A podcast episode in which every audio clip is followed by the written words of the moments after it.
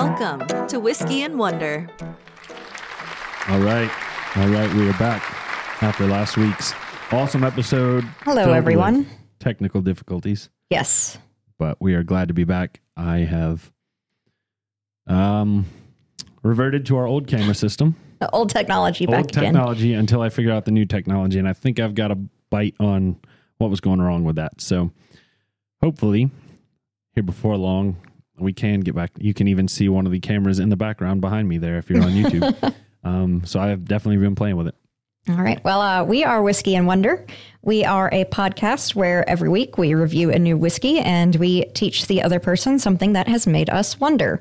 Um, I'm Megan. I'm Tyler, and apparently I forget to do this every single week for over a year now. That's okay. That's why I'm here. I appreciate you. You you balance me out. Yes, we balance each other out. We, Yes, we do. together make a whole idiot. Yes, we do completely. Hee-haw, hee-haw. All right. Um, we're just gonna jump right in today. Um, a little bit about what we do. Megan just told you about that. Uh, you can find us. I took all the if you're on YouTube, I took all that writing off the thing there. We're gonna put all that in the show notes. Uh, you can find us at whiskeyandwonder.com. Uh, YouTube, we are Whiskey and Wonder, youtube.com slash whiskey and wonder. Uh, if you want to email us, send us something for mailbag, send us your feedback, send us um, something you like, something you didn't like. Uh, get us at contact at whiskeyandwonder.com. Uh, Instagram, we are at whiskey podcast. Uh, if you want to donate to us, you can do that. Do so through Patreon, uh, patreon.com slash whiskey, and wonder, and paypal.me slash whiskey and wonder. All our other social medias and handles and all that good stuff can be found in the show notes of both the episode and the YouTube video. Um, as always, we want to thank everybody that does support us, that makes this doable for us. We, you know, we couldn't do it without you, and we appreciate your feedback and your help. And I actually was at the bar last night and saw some of our supporters. I saw friend Morgan and Daniel as I was um, wrapping up my shift at the bar, and then got called back on to work again at the bar. But that's another story for another day. Um, if you as far as announcements go we don't have too much going on other than one big one this week. Yes. um, you know our typical check out the store check out uh, we've still got glassware whiskey tumblers we've still got a couple stickers. Um we're always looking for guests and guest drinkers. Did i just to interject for one moment though speaking of glassware and glass stickers did your Yes. they got theirs your dad Yes. and paula got theirs perfect Yes. And they also took my mother's home with them oh to lovely deliver Well, to her. So that's nice that was nice of them thank Yeah. you guys for that thank you. Um, yes, thank you. Um, on that note, Let's talk about the year of end special. yes, we End of year, Yes, the end of year special. not year of end. if you guys have been around with us for a long time, uh, last year was our first year doing this, and we decided at the uh, last episode of the year Mhm. to, mm, excuse me, to do a end of year special where we kind of just didn't present a topic and we just narrowed down our favorite uh, whiskey that we had done throughout the year. Um, it sits in a wonderful decanter with our logo etched in that uh, friend Shelby got us, hmm and it has been crowned the whiskey of the year uh, by us. So you know, go to your local ABC store and tell them you drank the whiskey of the year, and they're not going to know what, What the you're talking about. but we will. Um. Anyway, so I've started working really hard on getting that bottle good and empty to prepare for this year's end of year uh, best whiskey. So we want to make a couple of announcements about that episode. So we are going to do what we did last year. Uh, we're probably going to start the episode off with that, just so we don't impede any tastes or anything like that. And we're going to each select our two favorite whiskeys from the year. That goes back to, uh, I believe it is episode 16, if I'm not mistaken. Um, if I can find my tab here, I believe it goes back to the episode where we did Woodford Reserved. I just brought the wrong tab over here. Uh, and what we're going to do is we're going to choose anything. Let's see, episode 16 was Woodford Reserved. That was the first whiskey we did in 2021. So anything episode 16 and newer. We have uh, to choose from. In addition to that, after we do uh, our two favorites that we've done, and we essentially do it March Madness style Mhm. down into our combined favorite of the year, which will go into the decanter I mentioned earlier. Uh, that'll be the whiskey of the year. After we do that, we plan on having a blind taste test of all the whiskeys. Oh, let me rephrase. Out Whoa. all the whiskeys we've done in 2021. So we're going to do eight whiskeys. We have friend Shelby is willing to be our bartender. Mm-hmm. And what we're going to do is we're going to put all the whiskeys we've done this entire year, we're going to put them up uh, on the website On a poll. on a poll, and you guys go vote for eight whiskeys you want to see us do. It Yes. can be, please don't do this, but it could be some of the worst ones that we've had. It could be. It could be some of the best. It could be some of the best. It's whatever you guys want. We're going to do the top eight The that top- get voted in. So Yes, that we will have. I will not have. I'm going to show Shelby how to access the poll. I will not look. Nope. Megan doesn't know how to access the poll. so I will Um, not look either. she won't look, and Shelby will be the only one who sees, and she will pour, and we Mhm. will proceed to get drunk at the end of the year and, And- try to guess the Which one is which? Yeah, and if And- you guys want to be really, really, really mean, you'll um pick a bunch of stuff we didn't like. if you want to be really nice, you'll pick some stuff that was really nice. We really enjoyed. So But it's all up to you guys. So we are going to get the poll up by next week's episode. So that will be um next Sunday, the twenty fourth. We should have the poll up. And I believe we will keep it open just because I'm thinking now as we do this might need a little bit of time to gather if it's whiskeys that we don't have anymore or Mhm. that were a gift or something that was donated just a little bit of. Uh, so maybe we should call it, say, we'll end it December 12th. all right, that sounds good. So December 12th is the day the poll will close. So you guys have between the end of October and the middle of December to go vote for your favorite whiskeys or whatever whiskeys you want us to do. You know, like I said, whatever you vote, if it's nasty, if it's good, if it's your favorites, let us know. Email us. Let us know what you, or maybe not let us know what you voted, voted but why you voted Yeah. um, for the whiskeys you did. Like I said, we want to be completely in the dark on this. Yep. So, um, other than that, I guess we can go ahead and move it right along. Unless you have anything else. No, that was the only announcements we had. All right.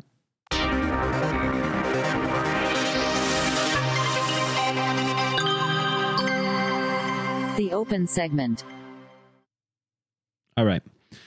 Um, Megan, I noticed earlier you're um how do I say this nicely? Hobbled. Uh, yeah. So, oh, well, this has been the first r- really week I've had a lot to share for the open segment. Um, probably because I've had the week off and I haven't been a slave to corporate retail Amel- America. America. America. Um, so I have Meniere's disease. I don't know if I've ever talked about that on the podcast before. Um, but Meniere's disease is an inner ear disease that can cause like really intense vertigo. Um, and I, I believe it was on Thursday. Um, I got a small bout of vertigo and fell backwards into a dresser. Um, and I I fell into the dresser on my left side, but I like tried to plant myself with my right hip.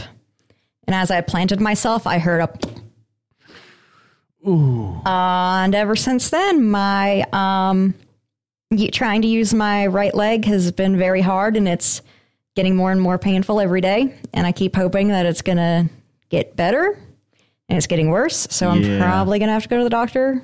Yeah, it sounds like a that sounds like a good doctor visit there. Ooh, Um, Yeah. I am. Yeah, I thought you were gonna say you've been having bouts of vertigo all week, and like that was why you were struggling to no, struggling to maneuver earlier. But okay, that, nope. So that's that's my uh my issue, and it's not an I'm out of shape pain. It's an actual like shooting. There's something wrong pain. I was kind of hoping it was just I was out of shape, but it, it's just getting worse. It's Damn, not. I'm I'm sorry. That sucks. That's rough. Yeah, so that's why I'm going to wobble all over your or hobble all over your house and Well, that's- Everything. That's uh, you're welcome to hobble away. yep. Um, so uh, I don't know if if don't let me say something that you don't want said, but I know Navia is. Did she? Was she around you? Was she was not. She was not. Okay. Nope, she Well, was um, downstairs. Okay. So Oh, interesting. Yep. So, um, well, as Megan was hobbling earlier, I told her, "Oh, I, I asked what was wrong." Shit, I'll tell you on the open segment. Okay, cool. Uh, I said, "It sounds like you and I have had a similar week." Uh, I too am hobbled. Not as bad as Megan though. uh oh, what did you do? Uh, I bent over forward. I was at work and I literally had a piece of paper in my hand. I had a little, uh, we have uh, a piece of equipment that comes shipped to us in a metal box that you can take the lid off of. And they just ship it that way. And I put this sheet of paper, I was supposed to put the sheet of paper back in there with the equipment that came in it. And I bent forward to do that. And I felt my back start to go. I Oh. said, I said, oh, oh, I caught it. Let me just sit down. I got, fortunately, I was in an area nobody could see me. So I sat down Indian style for a minute. I'm sorry, crisscross applesauce, and um, said, okay, let me just kind of move over, do some cat cows and some basic yoga that I know are good back stretches. And I'll, I got it. I caught this. Yep, I did it. And I went to get up and I, I hit about, I don't know, three quarters of straight up. And I said, oh, nope, I didn't catch it. oh, God. And so I threw out my back, bending over With a sheet of paper. to put a sheet of paper in a metal box. And that's how you know millennials are getting old. I knew I was getting old when I threw my back out like a year or two ago just by getting out of bed. Mm. That was the worst one I've ever done. I was like, are you fucking kidding me? I'm getting out of the damn bed. Uh, I, and uh, I am starting a. Uh, uh, uh, I'm not. I'm not doing keto again by any stretch, but I am definitely cutting out fast food, sweets starting tomorrow. It's like home cooked, not low carb necessarily, but like home cooked better food. Not, Yeah. No fast food. No eating out. None of that. None of that junk food crap. So, hmm um, speaking of, do you guys like cinnamon toast crunch? I love cinnamon toast crunch. I have two thirds, maybe three quarters of a bag of cinnamon toast crunch that you are more than welcome to take home with you. You're not going to eat it? No, today is my last day, and we're right. we're gonna have spaghetti here in a little while. so Well, I will take your cinnamon toast crunch home. you are welcome to it. All right. Um, uh, I I'll tell this one. Uh, I mentioned seeing Morgan and Daniel at the bar yesterday. Mhm. Um, we had a hell of an event that I've never worked an event for the bar ever. Um, let me rephrase that. Let me define a couple things. I've worked events at the bar, as in like we're having events going on while I'm working. Yeah. I have never left the bar To, go to, an event. to an event where Yeah. we're pouring like four beers yeah. or you know and taking cans and stuff. Yeah. I worked my first event yesterday and it was amazing. Cool. It was at a Catholic church. And uh, Okay. I mean, Catholics are not against alcohol. no, Catholics are drinkers, as we found out. Um it was a marvelous little ceremony that I or maybe not a ceremony, it's not a festival that I was I was enthralled with. Essentially it was a celebration of countries around the world. And because Catholicism is a worldwide religion, Yeah. um, and they had different uh n- uh, not necessarily like the pop-up tents? Yeah. just with that represented a different country that had food Oh, from that country. And, like, yum. oh it was so so good. I had so much food that i've never had before and so much food that from other countries that i've had that i never thought i would get again like um spätzle. So which is for americans spätzle.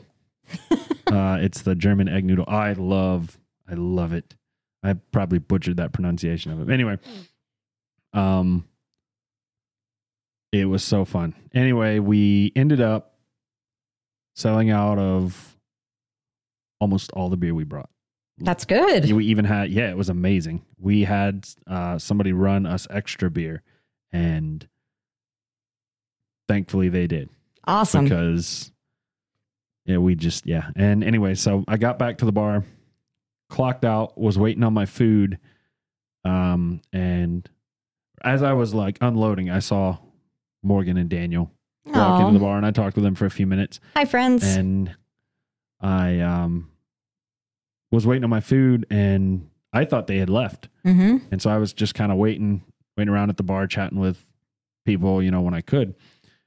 And my, my boss, who I had worked the event with, comes up and goes, "Clock back in now."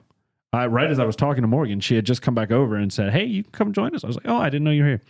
Um, my boss walks over and goes, "Clock back in now." The lines were literally both lines were out the door. They were having an event, a uh, a drag show, and so the drag shows are really fun there.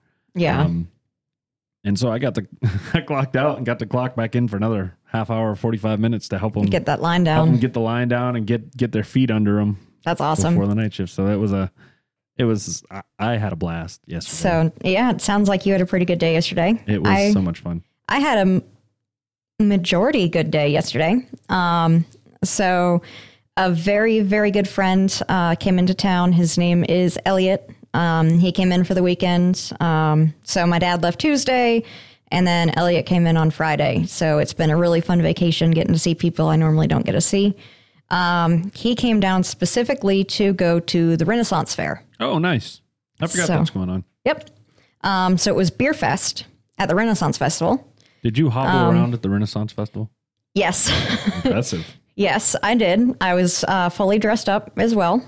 Um, More impressive. Most impressive. But you're not a Jedi yet. not yet. Um, but so we decided we wouldn't go when it opened, um, but we were planning to stay until they closed at five thirty. So we figured we would get there by eleven thirty, and we would have six hours there. Um, the like f- beer tasting would go until three thirty. Um, basically, they were giving samples of all the different like uh, craft beers and stuff. Um, and by then we would be feeling good. If we wanted more beer, we could go on one of the lines and like buy a beer, but we figured we would have all day to experience everything the fair had to do. And so we leave the house at 11. It's a 20 minute drive. We did not get into the fair until almost three o'clock. Damn.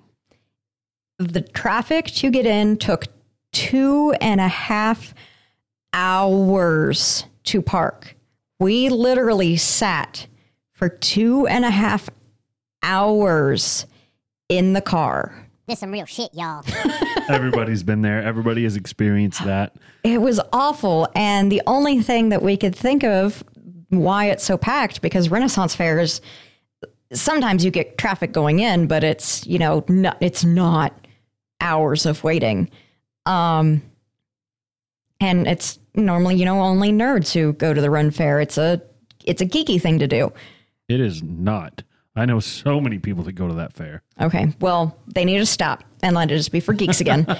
um, but I think it was because 2020 there wasn't a Ren Fair, there wasn't anything to do, and this is one of the first big events that has opened back up. And people are so sick of being stuck in their house. Everyone and their mother decided to go to Ren Fair. So So Uh, I know. sucked. I know there is a like. I've I've only been one time. I would love to go back, but I've only been the one time. And there's a coupon you can get at Harris Teeter that's like a buy one get one basically. yeah, And that weekend is always super crowded. yeah, That was the weekend. I, I don't know if that was this weekend Nope. or not. No, it wasn't. You guys planned around that one. yep, Oh wow. yep. Well, that's uh that sucks that you didn't get the full experience Yeah. of the Renaissance. By Fair, the but- time we got in, like the um the beer tasting thing had like was over. Even though it was scheduled till three thirty, I guess like they ran out because there were so many people. So Damn. we got in and we didn't even get to experience Beer Fest. Um, Well, so you don't even like beer though. there are some. I had a um a dark IPA that I really enjoyed. Um, and I Remember what it was like called. uh, Frostbite. Frostbite. Is it from around here? Yes. Okay. I would remember the name of the company if I saw it. Okay. Um, so I had that. That was really good. And I love mead. So I am a mead drinker, and you can really only get mead at Ren fairs. So that was delicious. Foothills Brewing That's it. does Frostbite. Yep, it is an IPA frostbite. It was very good. Okay.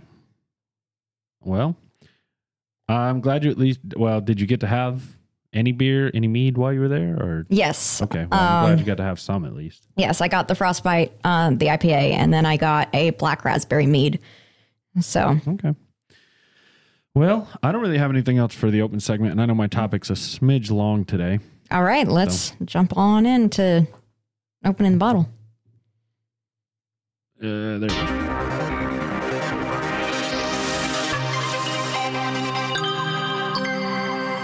The open segment. This, wait, What? Tyler? you What? just played the wrong music. Oh, Jesus Christ! You did the open segment. Opening the bottle. I have too many words that say "opening" on this screen when I look at them. Oh, I need to change that. somehow Uh, change this one to bottle or something. I don't know. Yeah. yeah, I do. oh my God, that. I was like, wait, wait, wait, wait, wait. Ah. anyway, we are drinking um, a company we've had before, which is Jefferson's, yes. um, Jefferson's bourbon. We are drinking the. Um, oh, that was a nice pop. see if I can see if I can replicate that in the microphone. I don't know if y'all heard it. Uh, That was a good one. So today we are drinking Jefferson's Ocean. And this is one of the coolest aging processes I have ever read about for a bourbon. Um, so this bourbon is aged on a ship at sea. In 2008, while aboard the ship, of fellow Kentucky native and OCEARCH founder Chris Fischer, Jeff- Jefferson, Jefferson's master blender Trey Zoeller got a wild idea. As he and Chris watched the whiskey swirl in their glasses, compelled by the constant rock of the waves, they pondered what might happen to a barrel of bourbon if it were aged at sea. The rest, as they say, is history. The constant movement of the ocean and extreme temperature fluctuations as OCEARCH traversed the globe completely transformed the whiskey. The result is a hyper aged, darker, richer, and caramelized bourbon with incredible depth and complexity. Since this discovery, Trey has sent hundreds of barrels around the world, with each voyage seeing, on average, over 25 ports, five continents, and two equator crossings. This is bourbon aged at the mercy of the sea. Because it is aged at the sea and it's all small batch, each batch will get different flavors um, because the fluctuations in temperature and the movement of the sea changes everything. So the we are drinking from uh, Voyage 23. Um, so everything we give will be from that particular uh, batch. Um, can't guarantee that whatever you get uh, will be the exact same flavors, but they all will be a very intense, um, very caramelized uh, experience, no matter what you get. So I want to take uh, a moment here and get a couple things off. Well, one one thing off my chest, and one thing that I need to give credit where credit's due. Uh, firstly, this whiskey was a gift. It was from friend Shelby, who knew that we had been. I, I I've heard a lot of great things about it. I don't know if you have, Megan, but I've I have. Heard lot, I've heard a lot great of really good things. um, she got us a gift of this, uh, but she gave it to us under a condition that when her dad was in town, he got to try it as well. Her dad was in town last week, and the thing I need to get off my chest is You've already had it. I've had it. I had it with him. So You slut. I could not help myself with the temptation. We were trying things, and This is the only one I've ever had. Um, not true. There's another one we have yet to do that uh it, I'll be I'll just tell you right up front. It's the um double rye. I've already mentioned it. I had it when I was out west. Yeah, uh, because the- you're yeah. you're at the that Yeah. that's more yes, that one's more it. kosher than yeah. this. So this is the only one I've ever actually had the bottle here and said I'm going to open the bottle and drink this before we shoot the podcast. So Mm-mm. I want to be honest and transparent. So I have had this before. I already know my opinion of it. Um, I did smell it while Megan was talking, and immediately was hit with a very, very, very faint bit of burn your nose hairs, but not much. It seems to me like this has a, a, a milder smell than a lot of whiskeys. That's exactly what I was about to say. It's a very mild, smooth smell. Yes, for sure. Um, like you really have to like inhale to get any burn your nose hairs. Um, and really to pick up any scent, you have to really kind of put the glass at your nose. Um, typically, when Tyler pours, I can at least get sort of a smell as it goes into the glass. Um, today, I didn't get any of that. So I'm. oh, go ahead. I'm just gonna. I can't pick anything specific out smell wise. I get just a very smooth whiskey, a little bit of sweetness maybe. Um, that's it's just it smells smooth. That sounds Yeah. stupid to say, but it smells smooth. I mean, you're exa- you're exactly right. It smells smooth. Um, it's definitely smells sweet. So I'm gonna say there's like a hint of caramel or something along those lines. But it's a very, very calm smell. Um, I'm hoping the taste is more intense than the smell.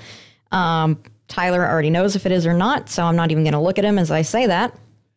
I'm not saying either way. I'm not giving any facial expressions. Okay. Uh, we are supposed to be smelling notes of salted caramel, popcorn, and tropical fruit. Okay, so there is. I get caramel. Um, Yeah, absolutely. I get the caramel and maybe maybe get a little bit of popcorn, like caramel popcorn in there. Um, yeah, kind of. but I don't does, get any fruit. Does salted caramel smell different than regular caramel? That's. I mean, I've had salted caramel. I've had regular I've- caramel. I don't know if they have a different smell. I've literally never stopped to smell the caramel. You need to stop and smell the caramel. apparently, I do. I would love to. I love caramel. You want to know a quick uh, sweet savory snack that I'm gonna show how much of a fat ass I am if I say this? Go ahead. take like Lay's potato chips and drizzle caramel over them. Put them in a, like a bowl. It That sounds fantastic. delicious. You're cheating. You're supposed to tell. Oh, you did tell us what I did tell to you, yeah. Okay, never mind. That's- Go ahead. yes, but anyway, that is a lovely. Um, that is a lovely sweet and salty snack that I would recommend everybody try at least once. Okay. So I took my first sip. Um, it tastes definitely better than it smells, but it is still a smooth taste. Um, but it's not, I wouldn't say it's mild anymore. Um, at the front and mid is definitely a sweetness. Um, definitely getting a caramely. Um, I guess to be nice to Jefferson's, I'll say it's salted caramel.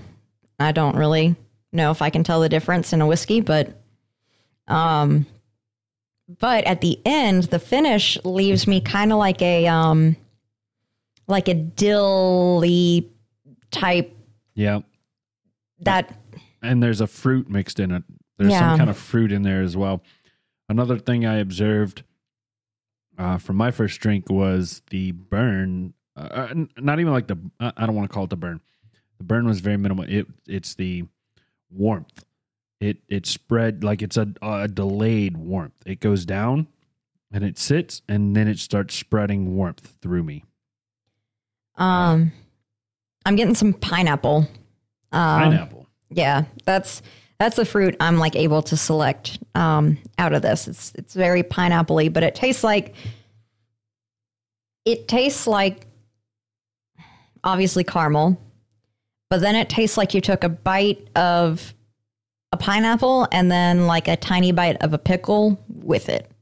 Like it's a very you know that sensation you get in your mouth when you have something pickled. That's like a.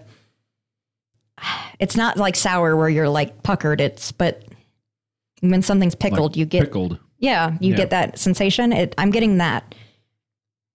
Um, one thing, and I don't know if this was said on the podcast or if this was said to me outside. Uh, and I don't know if you do this, but I ha- I have not been doing this. I'm started with this one. Let it get under your tongue, because you you have taste buds under your tongue as well. Okay, I've never Um, heard that. So I guess what I'm going to do real quick. Yep. I did a um I did one of the breaths where I exhale and then while it's in my mouth and then swallow it and got a much more natural earthy flavor to it as well. Much more oaky. Yeah. Um, that definitely brought out both the burn and the sweetness when I went under my tongue. Um, like definitely more of like a peppery burn at that point. Um, but this the caramel, that sweetness was ten times stronger under my tongue than it was when I had it just over my tongue. Um, but no, that was very interesting. Um I just one last one last little observation I noticed. I got a hint of vanilla on the back end that time. And I still can't put my finger on the fruit. I don't think it's pineapple. Uh, maybe it's a little more dilly flavored. Um, Hmm. But there's a fruit there in the mid for me. What are we supposed to smell? notes of salted caramel popcorn and tropical fruit. That's as specific as they get For taste or smell? for taste. Wow. Taste is it's supposed to taste exactly how it smells, according to jeffersonsbourbon.com. The finish is warm and viscous with a hint of brininess. Yes, that is the experience I was trying to think of. Brine. That Yeah. brine taste you Yeah, get when you pickle Yeah, yeah. something. So I would definitely agree with the finish. Finish is definitely warm, viscous, and briny. Um, I wish they were a little bit more specific in the flavors you're supposed to be getting. I will say when I tasted it under my tongue, I could, excuse me, get more of a salted caramel. Like I could tell that there was there was that salt um, in the bourbon. So I don't, I don't know. Where's my whiskey Curious. wheel? Um, here we go. Um, trying to see in here what kind of uh, aromatics. Okay, so I just pulled up another review here Mhm. uh, from the Whiskey Wash. Uh, the mash bill is unknown. Uh, this particular batch, so obviously they're probably not doing the same batch.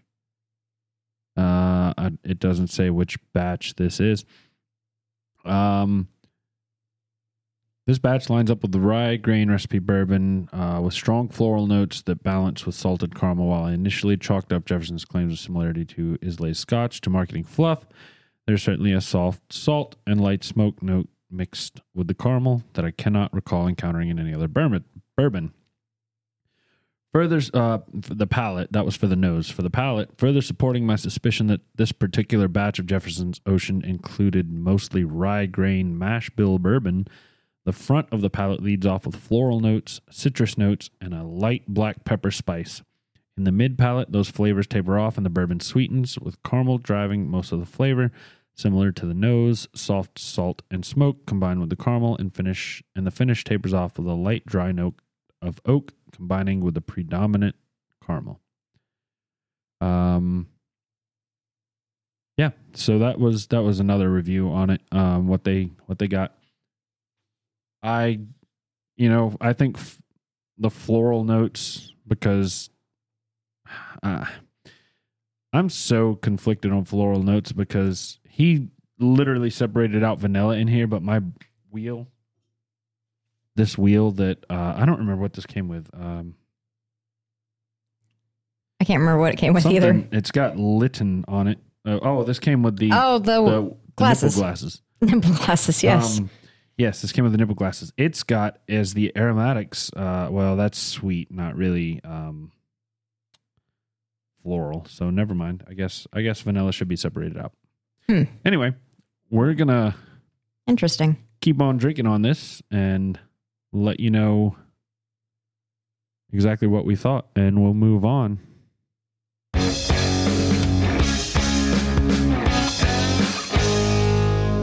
It's time for the Wonder segment. All right. It is my week, and I'm going to preface this episode by saying a couple things about what's in this episode.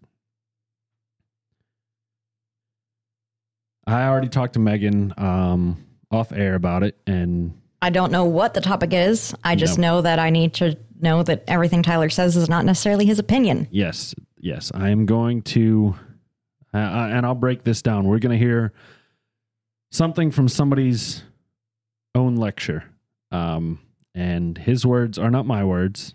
I do not necessarily believe or think everything that I'm going to talk about. Um, I just want to put the information out there and let people make their own decisions. We don't normally do political stuff, um, and I'm trying to keep a very. It's not a political topic, but it's it it like nudges up against that line. So I'm trying to walk that fine line. So I want to preface this again. This is not my idea. This is not my thinking. This is just something I heard about and was like, that's fascinating. Let me research into this. And the further I got in there, the more I was like, this is very interesting. There are examples that are I don't agree with, but you know, not my words. So don't hold don't shoot the messenger, I guess. Okay. So with that, I'm gonna take another drink and we'll get Okay. started. I'm a little worried about what this topic is going to be. Um, but I mean, let's hang on for the ride. Uh, this is going to be a little polarizing. It is definitely probably gonna be polarizing. Um today we're gonna talk about Yuri Bezmenov and ideological subversion. You That ever a lot of big words. You ever heard of subversion? Subversion, since I tend to combine the two. No. Okay. What do you mean?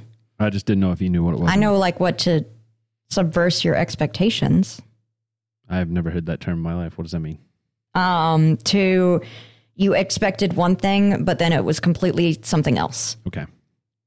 Interesting. All right. So, in case people are not familiar with him, Yuri Bezmenov was a Soviet journalist and a KGB informant who defected to Canada in 1970. We're not going to get too far into the importance. Uh, before we get too far into the importance of Yuri's defection, we'll talk a little bit about his life in the Soviet Union and what he did for the KGB. Not that much is known about Yuri's childhood, other than he was born near Moscow on December 11th, 1939, and that his father was a very high-ranking Soviet army official. Soviet army official. At the age of 17, Yuri began at the Institute of Oriental Languages as which was part of the Moscow State University. The Moscow State University was directly controlled by the KGB. During his time at this university, Yuri studied a multitude of, sus- of subjects ranging from history to literature to music, but ultimately he focused on learning about Indian culture, Indian being from India. Okay. He even went so far as wanting to look like an Indian person. You and I might think this behavior is a little strange, but his Soviet teachers encouraged this, since graduates from this university typically went on to be foreign journalists, diplomats, or even spies. In addition to studying a wide array of subjects, Yuri was also required to take military training.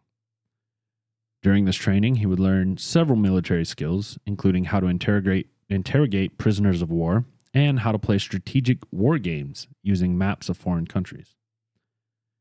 It's safe to say that the Soviets were pretty damn serious about mil- militarizing the youth.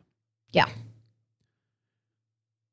In 1963, Yuri graduated and he spent the next two years in India working as a translator as well as a public relations officer with a Soviet economic aid group that built refineries called Soviet Refineries Constructions.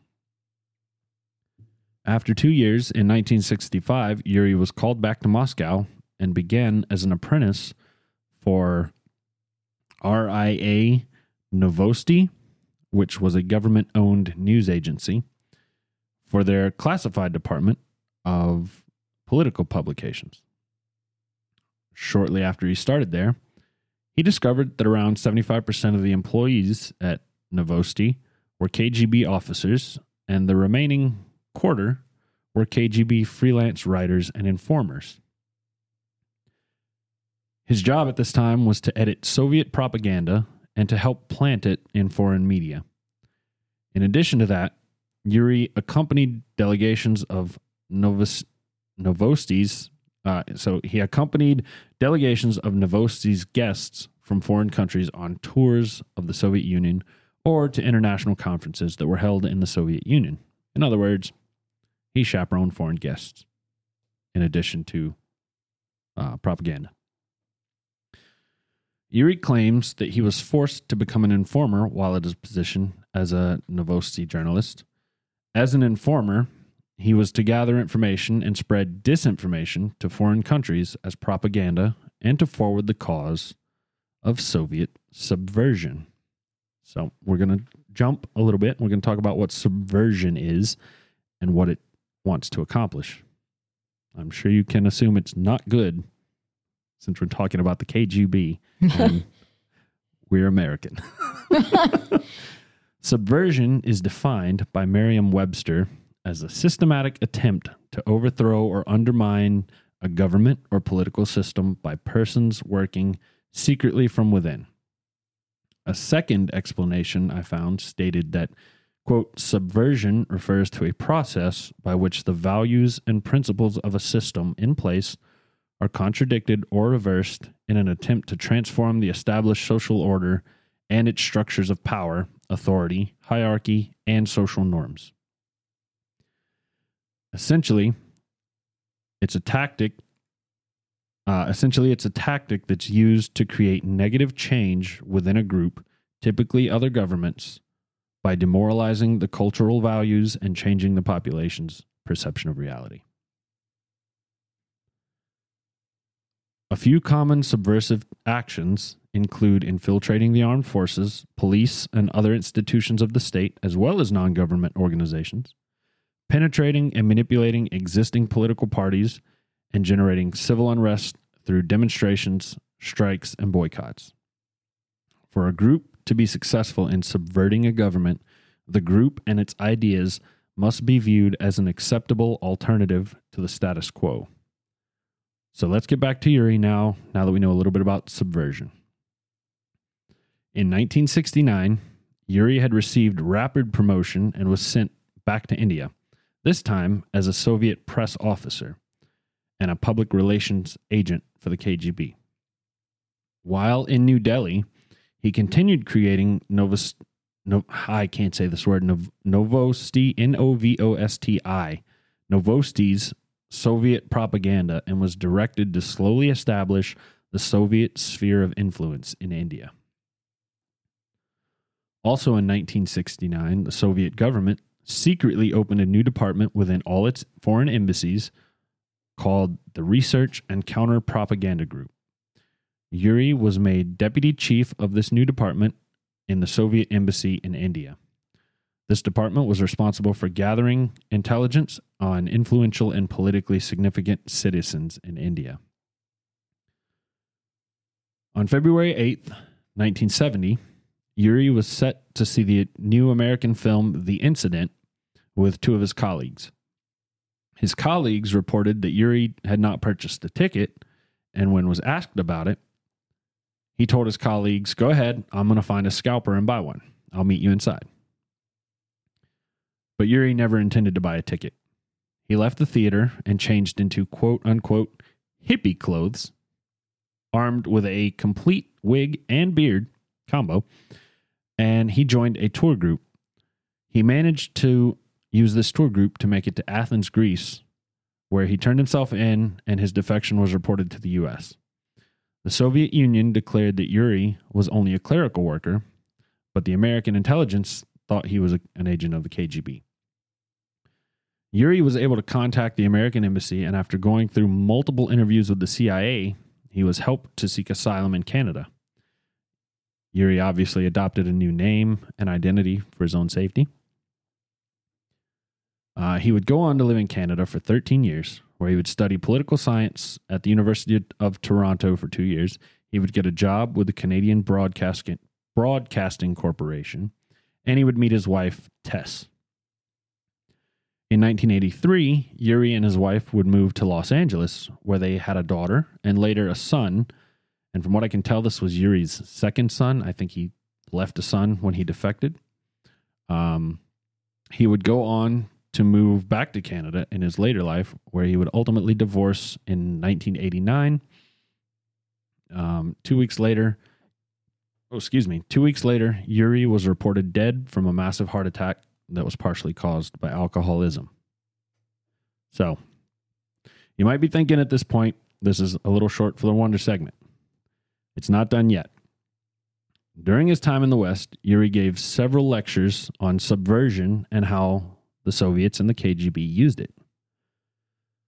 I found one from 1983, and I'm going to read the entire lecture, and I promise it won't take that long. I encourage everybody to go out and read this again, read it on your own time, and form your own opinions. Again, I want to state that these are Yuri's words, not mine. I'm not trying to tell anyone what to think, what to believe. I just simply want you to understand the subtle ways, and I, I heard about this, and I want to make people aware of the subtle ways that the KGB and other groups throughout history have orchestrated the destruction of other governments or groups. The 1983 lecture can be found entirely at Bezmenov, that's B E Z M E N O V dot net slash lecture. There's even a link to a YouTube version in case you'd rather listen to Yuri himself give the lecture. Um, there's also an interview done with him. Uh, I don't remember what year the interview was done, but that is on there as well. Um, again, I stress this is not my beliefs. This is not, I'm not telling you what to think. I'm just making you aware of what other countries are doing.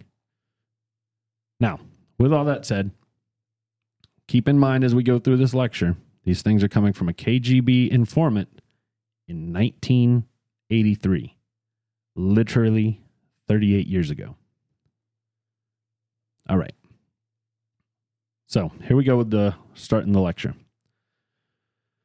Subversion is the term, if you look in a dictionary or criminal codes to that matter, usually is explained as part of activity to destroy things like the religion, government system, political, economic system of a country. And I'm going to stop before I get too much further in here. He has a very thick Russian accent, so some of the grammar in this is Not great. not great and it might cause me to stumble a little bit. I'm going to try to read it as best I can. I'll try to correct it when I when I can. If I make grammatical errors, I promise I do speak English Sometimes. sometimes. um All right, so I'm going to start over. Okay. since it was just one sentence. Subversion is the term, if you look in a dictionary or criminal codes to that matter, usually is explained as part of activity to destroy things like the religion, government system, political, economic system of a country. And it's usually linked to espionage and such romantic things as blowing up bridges, sidetracking trains, cloak and dagger activity in Hollywood style.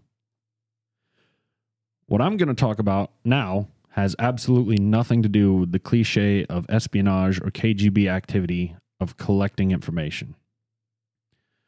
So, the greatest mistake or misconception, I think, is whenever we're talking about KGB for some reason, for some strange reason, starting from Hollywood movie makers to professor to professors of political science and quote unquote experts, some on Soviet affairs or Kremlinologists, as they call themselves, they think that the most desirable thing for Andropov and the whole KGB is to steal blueprints of some supersonic jet and bring it back to Soviet Union and sell it to the Soviet military industrial complex. It's only partly true. Excuse me. If we take the whole time, money, and manpower that the Soviet Union and KGB in particular spends outside of the USSR border, we will discover, and of course, there are no official statistics, unlike with the CIA or FBI, that espionage, as such, occupies only 10 to 15% of the money, time, and manpower. 15% of the activity of the KGB. The rest, 85%, is always subversion. And unlike a dictionary of English, Oxford Dictionary, subversion in Soviet terminology means always a destructive, aggressive activity armed to destroy the country, nation, or geographical area of your enemy. So there are no romantics in there. Absolutely no blowing up bridges, no microfilms and Coca Cola cans. Nothing of that sort. No James Bond nonsense.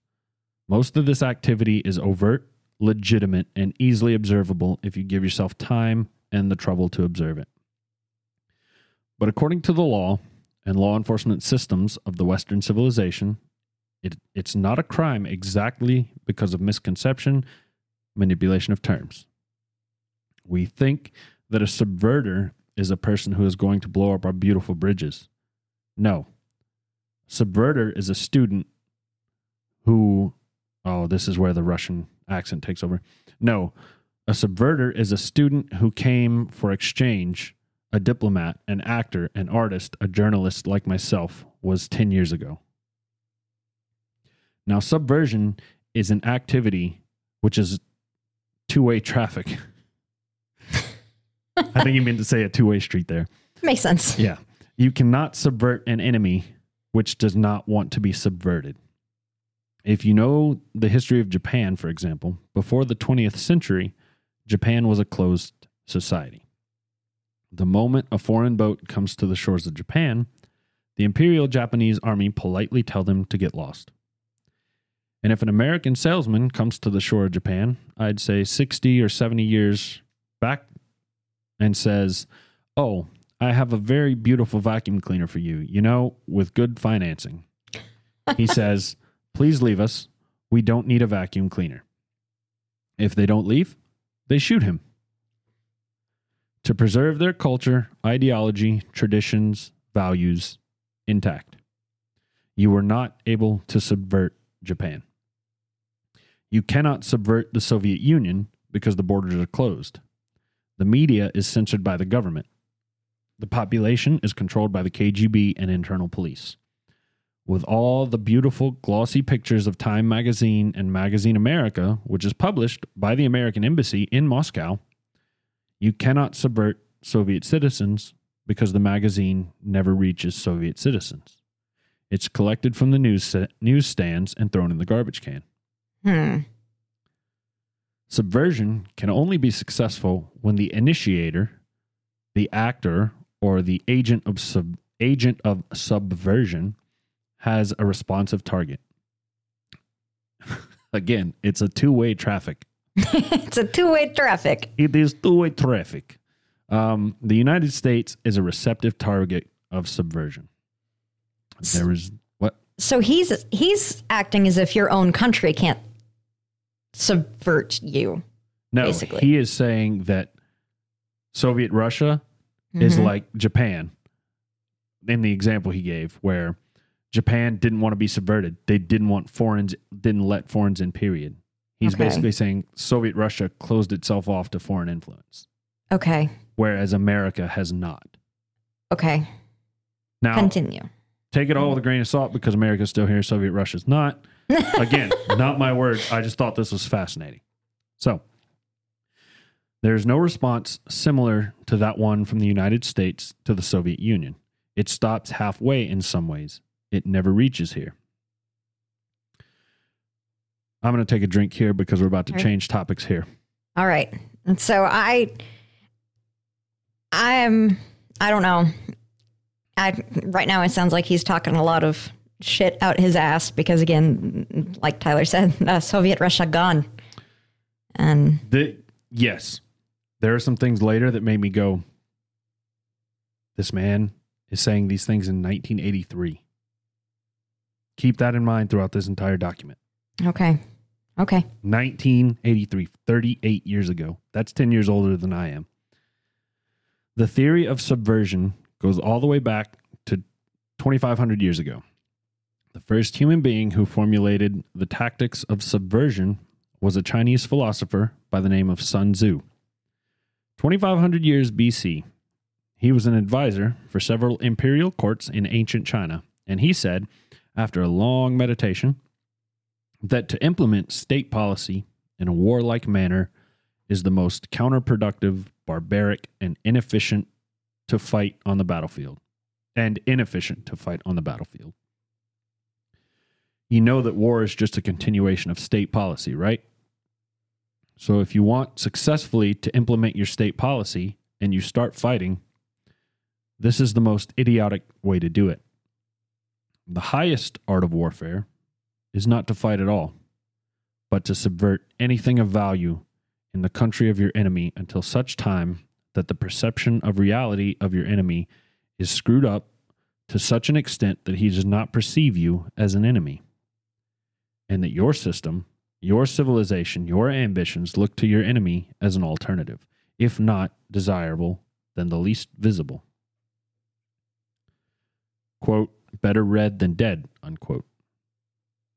That's the ultimate purpose, the final stage of subversion, after which you simply take your enemy without a single shot being fired, if the subversion is successful. This is basically what subversion is, as you see, not a single mention of blowing up bridges. Of course, Sun Tzu did not know about blowing up bridges. Maybe they were not that maybe there were not that many bridges at that time. at least he's got a sense of humor, guys. Uh. But the basics of subversion is being taught to every student of KGB school in the USSR and to officers of military academies. I'm not sure if the same author is included in the list of reading for American officers, to say nothing about ordinary students of political science. I had difficulty to find the translation of Sun Tzu in the library of a university in Toronto and later on here in Los Angeles. But it's a book which is not available. It's forced to every single student in the USSR. Every student who is taught to be dealing with uh, dealing further in his future career with foreigners. What subversion is, basically, it consists of four periods time wise. We start from here and go this way, and this is all done in a lecture. This is me jumping in, and so he's drawing on a chalkboard. There are images through what I'm reading here, um, so he's drawing something at this point. Okay. The first stage of subversion is the process, which uh, is called basically demoralization. It says for itself what it what it is. It takes from say 15 to 20 years to demoralize a society. Why 15 to 20 years? This is the time sufficient to educate one generation of students or children, one generation, one lifetime span of a person, a human being which is dedicated to study, to shaping up. The outlook, ideology, personality, no more, no less. Usually it takes from 15 to 20 years. What does it include? It includes influencing or by various methods infiltrating, propaganda methods, direct contacts. It really doesn't ma- it doesn't really matter. I will describe them later. Of various areas where public opinion is formulated or shaped. Religion, educational system, social life, administration, law enforcement system, military, of course, and labor and employer relations, economy. Okay? Five areas. I will not write them down because we will not have enough space. Some sometimes, uh, there's that Russian again. Some sometimes. sometimes, when I describe all the methods, students ask me a question Are you sure this is the result of Soviet influence? Not necessarily. Is it the tactic of subversion about which I'm talking similar to the martial art? Is is the tactic of subversion about which I'm talking similar to the martial art, uh, the Japanese martial art? If some of you are familiar with that tactic, you probably will remember that if an enemy is bigger and heavier than yourself, it would be very painful to resist his direct strike. If a heavier person wants to strike me in the face, it would be very naive and counterproductive to stop his blow. The Chinese and Japanese judo art tells us what to do. First, to avoid the strike.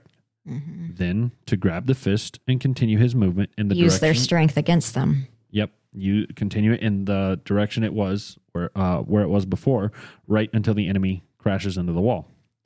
So what happens here? The target country obviously does something wrong.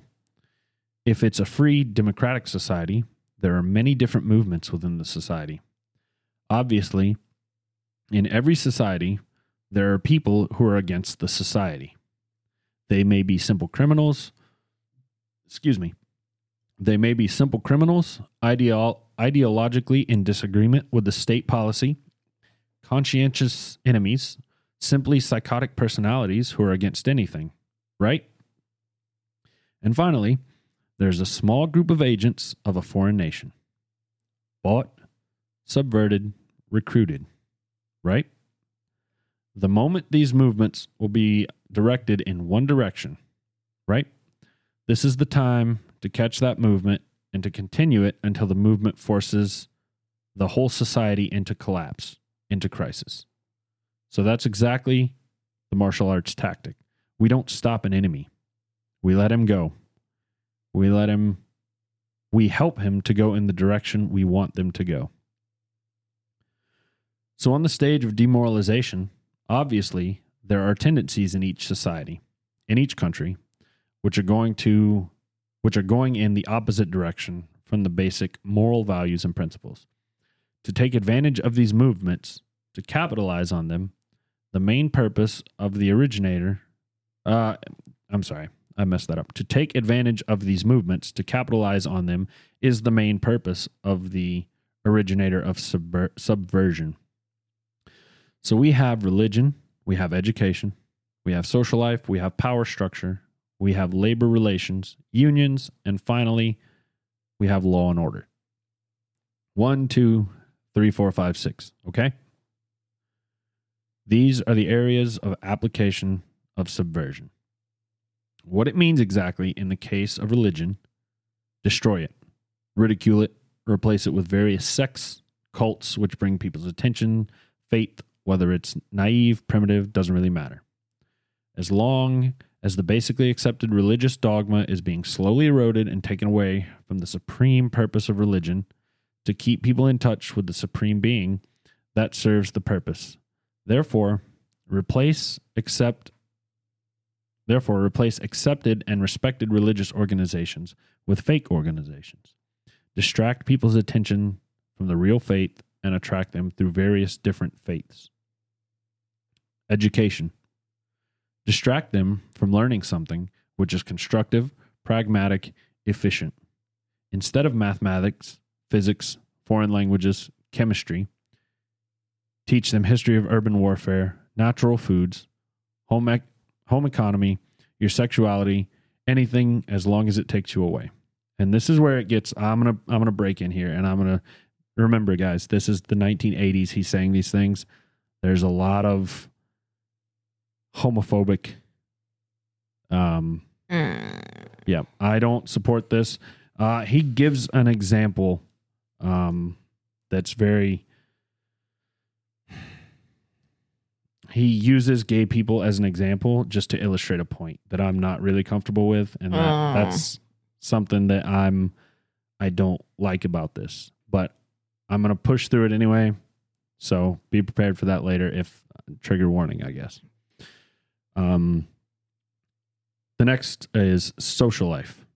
Replace traditionally established institutions and organizations with fake organizations. Uh, and I just want to jump in again. This is the 1980s when, you know, you know, homosexuality was frowned upon. It was, Illegal.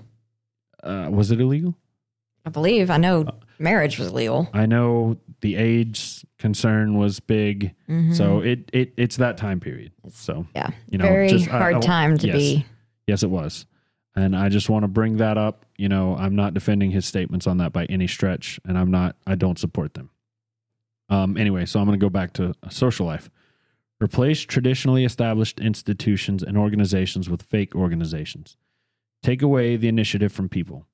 Take away responsibility from naturally established link. Take away responsibility from naturally established links between individuals, groups of individuals, and society at large, and replace them with artificially, bureaucratically controlled bodies. Instead of social life and friendship between neighbors, establish social workers' institutions, people on the payroll of whom? Society? No, bureaucracy. The main concern of social workers is not your family, not you, not social relations between groups of people. The main concern is to get is to get a paycheck from the government. What will be the result of their social work? Doesn't really matter.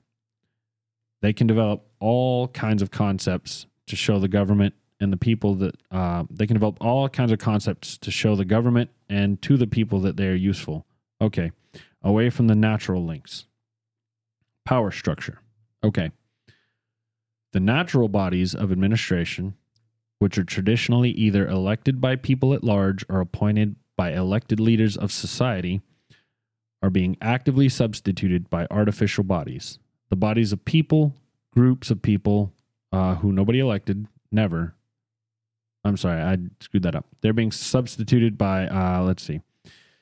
The natural bodies of administration, which are traditionally either elected by people at large or appointed by elected leaders of society, are being actively substituted by artificial bodies.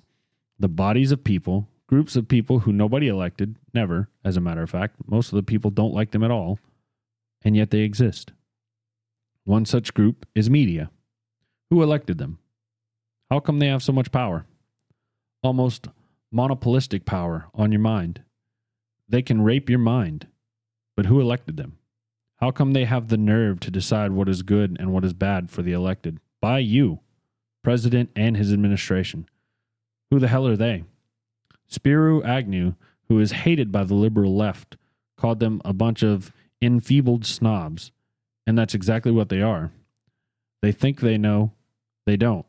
The level of mediocrity in a big establishment like the New York Times, Los Angeles Times, major television network, you don't have to be an excellent journalist. You have to be exactly a mediocre journalist. That's easier to survive. There's no competition anymore. You have a nice, good, uh, you have a good, nice income, $100,000 a year. That's it.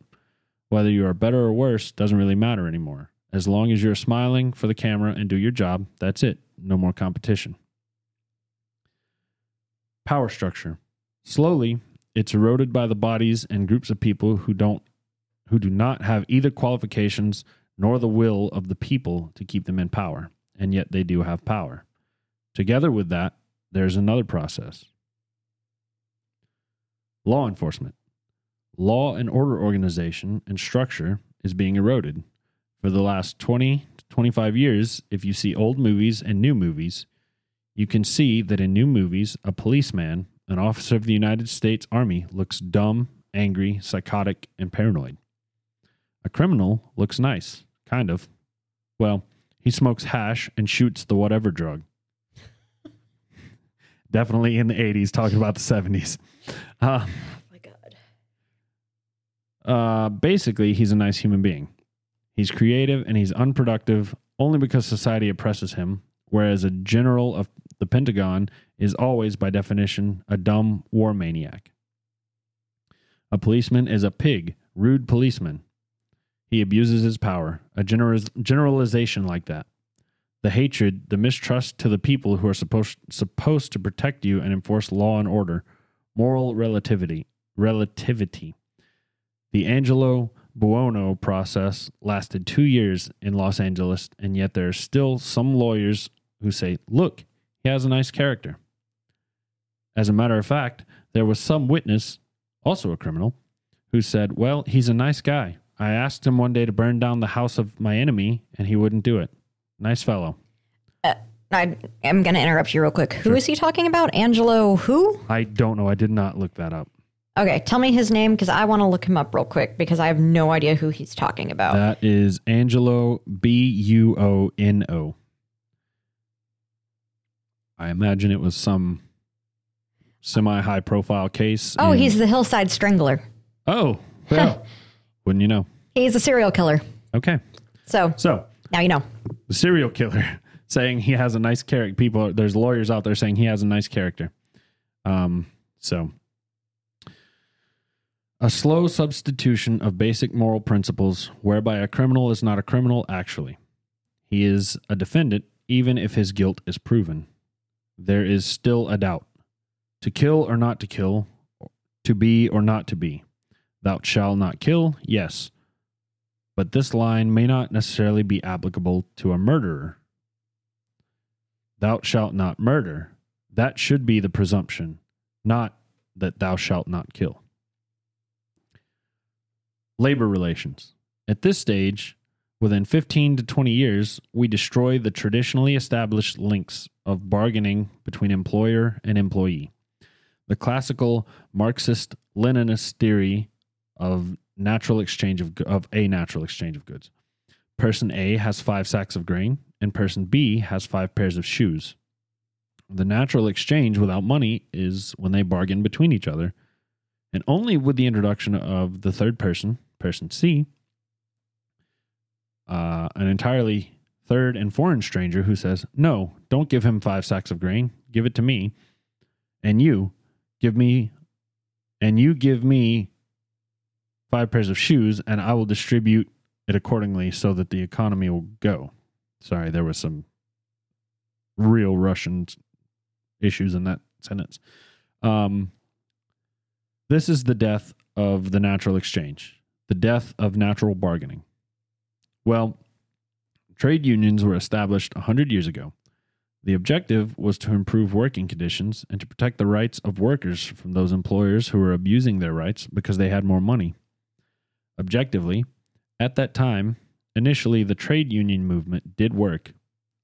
What we see now is that the bargaining process is no longer resulting in a compromise, which is leading objectively to the detriment of working conditions and increase of salary. What we see is that after each prolonged strike, the workers lose, even if they have 10% increases of their salaries. They cannot catch up due to inflation and due to missed time. More than that, millions of people suffer from that strike because the economy is now interdependent. It's intertwined like one body. Previously, steelworkers, say 100 years ago, could strike and nobody would suffer. Now it's impossible anymore. If a garbage collector strikes today, the rest of the multi-million city multi-million dollar city is stinking. I mean, there's no more service. In Quebec, for example, we had the electricians who were on strike in the middle of winter. You can freeze your bottom and they were still on strike. Did they catch up with their salaries? No. They lost. Who benefited? The leaders of the trade unions. What is the motivation for a strike? Improving a worker's condition? No. Obviously, it's not. Then what is it? Ideology. To prove to these capitalists and the obedient horde of workers like sheep all of these people. Essentially, to prove that everybody that's in the union is just a horde of sheep. Um, and they cannot disobey. Why? Because if they do, you know what happens to them pickets, murders, shooting truck drivers by picketers. In Montreal, for example, I saw with my own eyes when I was a correspondent of the CBC, the Canadian Broadcasting Corporation, when the workers of the aircraft factory destroyed computers and equipment in the factory, and the administrators employed strikebreakers. Their cars were turned upside down and burned, their houses were burned, their kids were intimidated, and some victims were there. Of that, can we be sure? Why? To improve conditions of the worker? No, ideology. Okay, so this is what happens basically.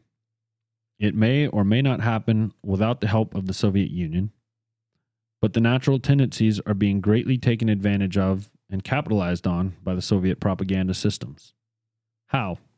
Whenever a trade union strikes, we have an influx of propaganda, mass media, ideological dis- dissemination, the workers' right. And we repeat it like parrots. Yes, workers' rights. Whose rights? Workers? Question. Uh, workers? Question mark.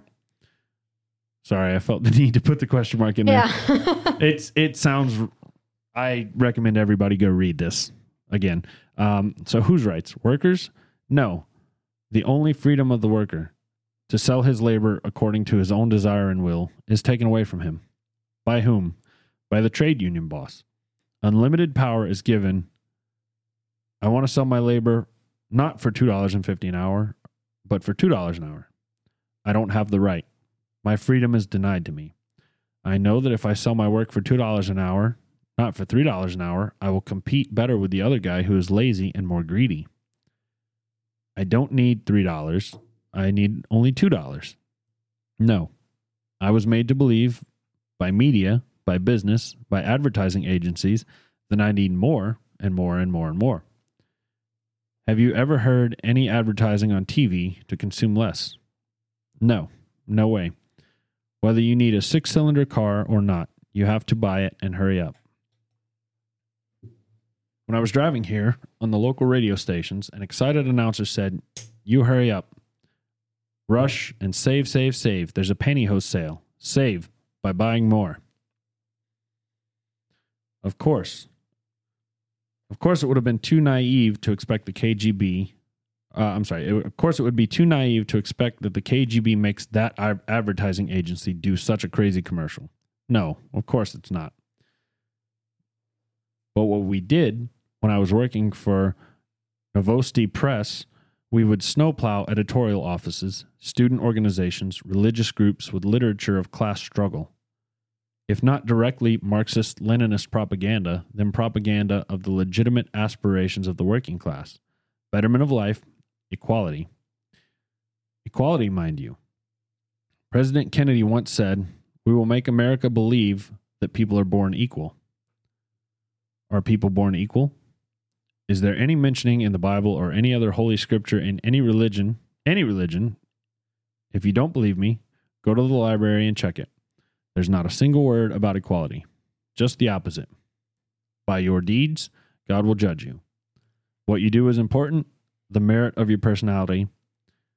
You cannot legislate equality. If you want to be equal, you have to be equal. You have to deserve it. And yet we built our society on the principle of, of equality. We say people are equal. We know it is false. It's a lie. Some people are tall and stupid, others are short, bald, and clever. If we make them equal by force, if we put the principle of equality in the basis of our social political structure, it's the same thing as building a house on sand. Sooner or later, it will collapse. And that's exactly what happens. And we, as Soviet propaganda markers, are trying to push you in the direction which you go yourself. Equality. Yes, equality. People are equal. Land land of equal opportunities. Is it true or not? Think about it. Equal opportunities. Should there be equal opportunity for me and for a lazy bastard to come here from some other country and immediately register as a welfare recipient? I never received a single, sorry, I did receive once, but I never applied for welfare. For 13 years, I took any job security guard, journalist, taxi driver, anything. Well, I was restless, but some people don't like it. They admit it. So why should we be it? Why should we have equal opportunities? Why? At this point in the lecture, a woman answers his question and says, equal opportunity to excel. Yuri replies, equal opportunity in equal circumstances, yes, but we know people are different. To excel, yes, provided we reach the same level of excellency, perfection, which is the hypothetical distant future. Yes, maybe. But we know perfectly well that even with the best intentions, people could not be equal. Why should we consider why should we have equality in the say legal system? Myself, I consider I'm considered ah, damn Russian stuff. myself, I consider myself a law-abiding citizen and a person who comes up here and a person who comes here to rob and shoot. The United States administration under Carter imported thousands of Cuban criminals. There were known criminals, yet they were accepted. Do you think do you think it's fair if myself and my wife from the Philippines, who work like a, excuse me, horse, as a lab technician in the hospital, should have the same rights as a criminal from Cuba? Why? And yet we repeat as parrots equality, equality, equality. The Soviet propaganda system helps us to believe that equality is something which is desirable. Democracy, as it was established by the fathers of this country, of this system in the last century, is not equality. The system where different people, unequal people, have a chance to survive and help each other in constant competition and constant perfection. Not inequality, which is superimposed from a godfather or a nice person in Washington, D.C. And the absolute equality exists in Soviet Union, quote unquote equality. Everybody's equal in dirt, except some people are more equal in others. Some people are more equal than others in Politburo, essentially saying everybody's equal in Soviet Union because they're all garbage. So the moment you bring a country to this point of almost total demoralization, when nothing works anymore, when you're not sure what's right or wrong, good and bad, where there is no division between evil and good, when even the leaders of church sometimes say, well, violence for the sake of justice, especially social justice, social justice, is justified in countries like Nicaragua, El Salvador, well, maybe Rhodesia, and we listen to them and say, yeah, probably it's true. Is it true?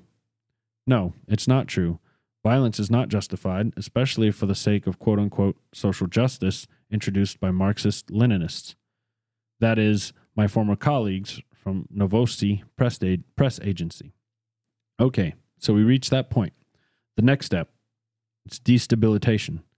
Again, this word says for itself what it is to destabilize all the relations, all the accepted institutions and organizations in the country of your enemy. How do you do it? You don't have to send a battalion of KGB agents to blow up bridges. No, you let them do it themselves. The area of application is again it's narrower narrower now. Not like the previous case. The overt legitimate actions of the KGB in this case would be hardly noticeable. There is no crime if a professor who recently went to the went to the USSR introduces a course of Marxist Leninism in a California college, for example. Nobody is go- going to come to his doorstep and say, Okay, mister, come, you're under arrest. No, it's not a crime. It's not even considered a moral crime against your country. So the area of application here is narrowing down to economy. Again, labor relations to law and order, plus military. And again, the media, but a wider scope, is a little bit different. I'll explain later, okay? Basically, the three areas are economy, the radicalization of the bargaining process, if at that stage we could uh, still achieve theoretically some positive compromise between the negotiating sides with, say, introduction of the arbitrary judges, a third side obje- objectively judging that the demands of both sides. Here's its radicalization. At this stage of destabilization, uh, at this stage of destabilization, we cannot come to a compromise even within a family. The husband and wife couldn't figure out which is better. The husband wants his kids to eat at the table, and the wife wants the child to roam around the room and drop floor, uh, drop food all over the floor. They cannot come to a compromise unless they start a fight. It's impossible to reach a compromise, a constructive compromise between neighbors.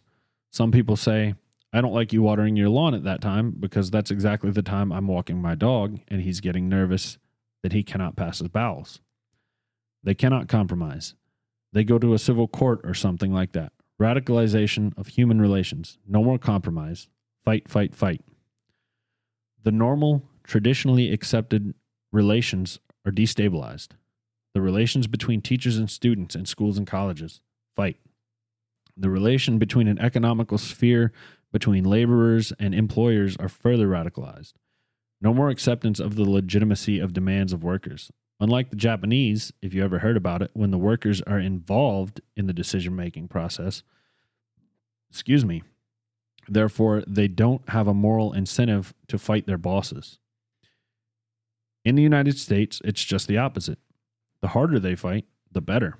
The more heroic they look. When the Greyhound Network was on strike recently, and they're talking about Greyhound buses, or he's talking about Greyhound buses here uh, the correspondents of local TV networks all over the United States were approaching the strikers and they say, Oh, yes, we are doing something nice.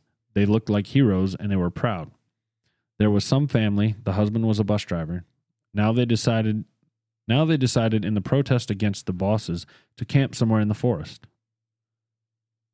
Um as they were presented to the audience as heroic, nice people. You see, the violent clashes between passengers, picketers, and the strikers are presented as something normal. 10, 15, 20 years ago, we would oh shit he repeats some words here 10 15 20 years ago we would be where we would be where we would be angry we'd say i don't even know what he's trying to say exactly right there. There's would be is repeated like four times there. Read it verba- verbatim, Verbatim? and we'll yeah. 10 15 20 years ago we would we would be where we would be angry. We'd say why? Why? Why so much hatred? Today we are not. We say well it's commonplace. Radicalization militarization. Sometimes as i explained at that stage i took a step little i took a step a little bit further shooting people Law and order now is also pushed into the area where previously people would settle their differences peacefully and legitimately. Now we are getting court cases in the smallest, irrelevant cases. We cannot solve our problems anymore. The society at large becomes more and more antagonistic between individuals, between groups of individuals, and the society at large. The media puts themselves in the opposition to the society in general at large, separate, alienated. At that stage, you remember, I was taking a couple of hours. Uh, I was talking a couple of hours ago about the sleepers. That's when the students from, say, the United States, if they are trained in Lum- Lumumba University or developing nations, that the students I was dealing with are being sent back from the Soviet Union to here. Or if they were already in the United States, in the country, which is an object of subversion, they spring into action. The sleepers go up. They slept for 15 to 20 years. Now they become leaders of groups, preachers, I don't know, public figures prominently. They act. They actively include themselves in the political process. All of a sudden, we see a homosexual. 15 years ago, he did his dirty job and nobody cared. Now he makes it a political issue. He demands recognition, respect, human rights. Again, these are not my words. And he rallies a large group of people, and there are violent clashes between him and police, his group and ordinary people, no matter what. It's black against white, it's yellows against green. Doesn't matter where this division line goes. As long as these groups come into antagonistic clash, sometimes maliciously, sometimes with firearms, that is the destabilization process. The sleepers, many of whom are simply KGB agents, become leaders of the process of destabilization. It doesn't mean that Comrade Andr- Andropov sends Comrade Ivanov to the United States. The person who takes care is already here. He's a respected citizen of the United States. Sometimes he gets money from various foundations for his legitimate struggle for, I don't know, human rights, women's rights, kid lib, prison lib, whatever. There are sympathetic Americans who donate their money to him. Destabilization process usually leads directly to the process of crisis. In this case of de- in the case of developing nations, this is the area where I was active. The process starts when the legitimate bodies of power, the social structure, collapse. It cannot function anymore. So instead, we have artificial bodies injected into society, such as non elected commi- committees. You remember when I was talking about them here? Social workers who are not elected by people, media who are self appointed rulers of your opinion, some strange groups which claim that they don't know how to lead a society forward. They don't usually. All they care about is how to collect donations and sell their own concocted ideology, mixture of religion and ideology. Here we have all these artificial bodies claiming power. If the power is denied to them, they take it by force. In the case of Iran, for example, all of a sudden we have revolutionary committees. What kind of revolution? There was no revolution yet. And yet they had the committees. They were the, uh, let's see, they were the taking power of judgment.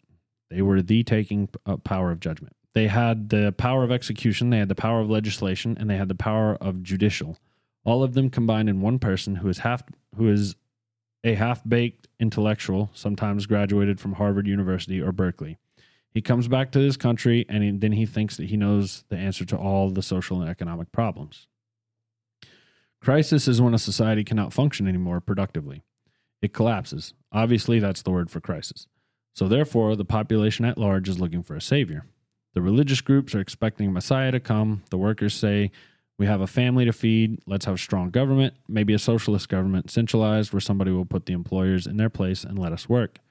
We're sick and tired of going to strike and missing overtime and all that stuff. We need some strong man, strong government, a leader. A savior is needed. The population is sick and tired of waiting, and we are here. And here we are. We have a savior. Either a foreign nation comes in or the local group of leftists, Marxists, no matter what they call themselves, Sandinistas, reverend of some sort, Bishop Murzowa, Murzoriwa, like in Zimbabwe. Doesn't matter. His savior comes and says, I will lead you. So we have two alternatives here civil war and invasion. See how it goes? Civil war, we know what it is. Lebanon is the best example. The civil war, which was artificially implanted in Lebanon by injection, um, by the injection of force of the PLO, the Palestinian Liberation Organization. Invasion we had uh, in many other countries like Afghanistan and name any Eastern European country. It was invaded by the Soviet Russian uh, by the Soviet army, but the result is the same. The next stage is normalization. Normalization is a very ironic word, of course. It's borrowed from the 1968 situation in Czechoslovakia, where the Soviet propaganda, when the Soviet propaganda, and after them, the New York Times, New York Times declared the country is normalized. The tanks moved into Prague, and so there is no more Prague Spring. There is no more violence. Normal. Normalization. We're almost done, guys. At that stage, the self appointed rulers of society don't need any revolution anymore. They don't need any radicalism anymore. So, this is the reverse from destabilization. Basically, it's stabilizing the country by force. So, all of the sleepers and activists and social workers and liberals and homosexuals and professors and Marxists and Leninists are being eliminated, physically sometimes. They've done their job already. They're not needed anymore. The new rulers need stability to exploit the nation, to exploit the country, to take advantage of the victory. So, no more revolutionaries, please. And that's exactly what happened in a, in a number of countries. You remember Bangladesh? This is the crisis in which I was instrumental. First, they had Mujibur Rahman. In 1971, he was the leader of the People's Party, Awami League, with mustache. this is with a mustache like Stalin. He was in Russia many times. With mustache like Stalin, he was in Russia many times. Um, in five years, he was shot by his former colleagues who were Marxists. He fulfilled his function. In Afghanistan, it happened three times.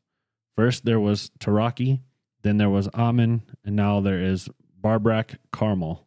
Karmal. Uh, they killed each other successfully, one after another, the moment he fulfills his duty. The first one demoralized the country, the second destabilized, and the third one brought it to crisis. Goodbye, comrades. Babrak Karm- Karmal comes from Moscow, and they put him into the seat of power. The same thing happened in Grenada recently. Maurice Bishop, a Marxist, was killed by Austin, uh, what's his name, General something, who was also a Marxist. So no more revolutions, please. Normalization now. From now on, no more strikes, no more homosexuals, no more women's lib, no more kid lib, no more lib, period. Good, solid, democratic, proletarian freedom. That's what that word is. To reverse this process takes enormous effort. When today the United States had to invade Grenada to reverse the process of subversion. Some people say, boy, this is not good. It's not kosher to invade this beautiful island country of Grenada. Well, why didn't you stop the process here when another was just approaching when another was just approached by leftists? Why not prevent Maurice Bishop coming into power in the first place? Did Grenadians did the Grenadians want him? Very questionable. They didn't know who Maurice Bishop was in the first place. He came to power by a coup d'etat himself. No, we let the situation develop further and further and further until the crisis and normalization very soon. And then the United States decided to invade the country, discovering that the country was absolutely a military base for the Soviet Union. Of course, it's a drastic measure. Of course, it's a pity the Marine Corps had to lose, what, 17 lives? Very bad. Why not stop the process before it comes to crisis? Oh, no, intellectuals will not let you. It's interference into domestic affairs. They're very careful not to let American administrations in- interfere in domestic affairs of Latin American countries. So they don't mind the Soviet Union. They don't mind the Soviet Union interfering in these affairs. So, to reverse this process from here, it takes only and always military force. No other force on earth can reverse this process at this point. Um, at this point, it does not take a military invasion of the United States. It takes a strong action, like in Chile, a CIA covert involvement to prevent the savior from outside to come into power and to stabilize the country before it erupts into civil war. Support the right wing conservative forces by money, by crook, so what? Doesn't matter. Stabilize the country. Don't let the crisis develop into civil war or invasion. Oh no, your liberals will say it's against the law that Congress will not appropriate money for covert actions of the CIA. Why not? Should we wait until the normalization comes? Uh, Soviet tanks and Soviet tanks land at the LA airport. Uh, now, at that point, at the point of destabilization, also the process could be reversed. Again, easier than this. No, uh, again, easier than this. No CIA involvement at this point. You know what it takes here. Restriction of some liberties for small groups, which are self declared enemies of the society. Simple as that. Oh no, the media and liberals will tell you this is against the American Constitution. How can we, by force, deny the civil rights of criminals, for example? It's not good, so we allow them to. If you allow the criminals to have civil rights too, to go on and bring the country is to go on and bring the country to crisis. This is the bloodless way to do. Curb the rights. Now, I want to step in here again and say these are not my words. I do not agree with this. And what I'm about to say, I definitely don't agree with. He goes on to say, I mean, not to put them in prison. No, no. I'm not talking about putting all the gays from San Francisco in a concentration camp. Do not allow them to take political force. Do not elect them to seats of power, whether it's municipality level, state level, or federal level.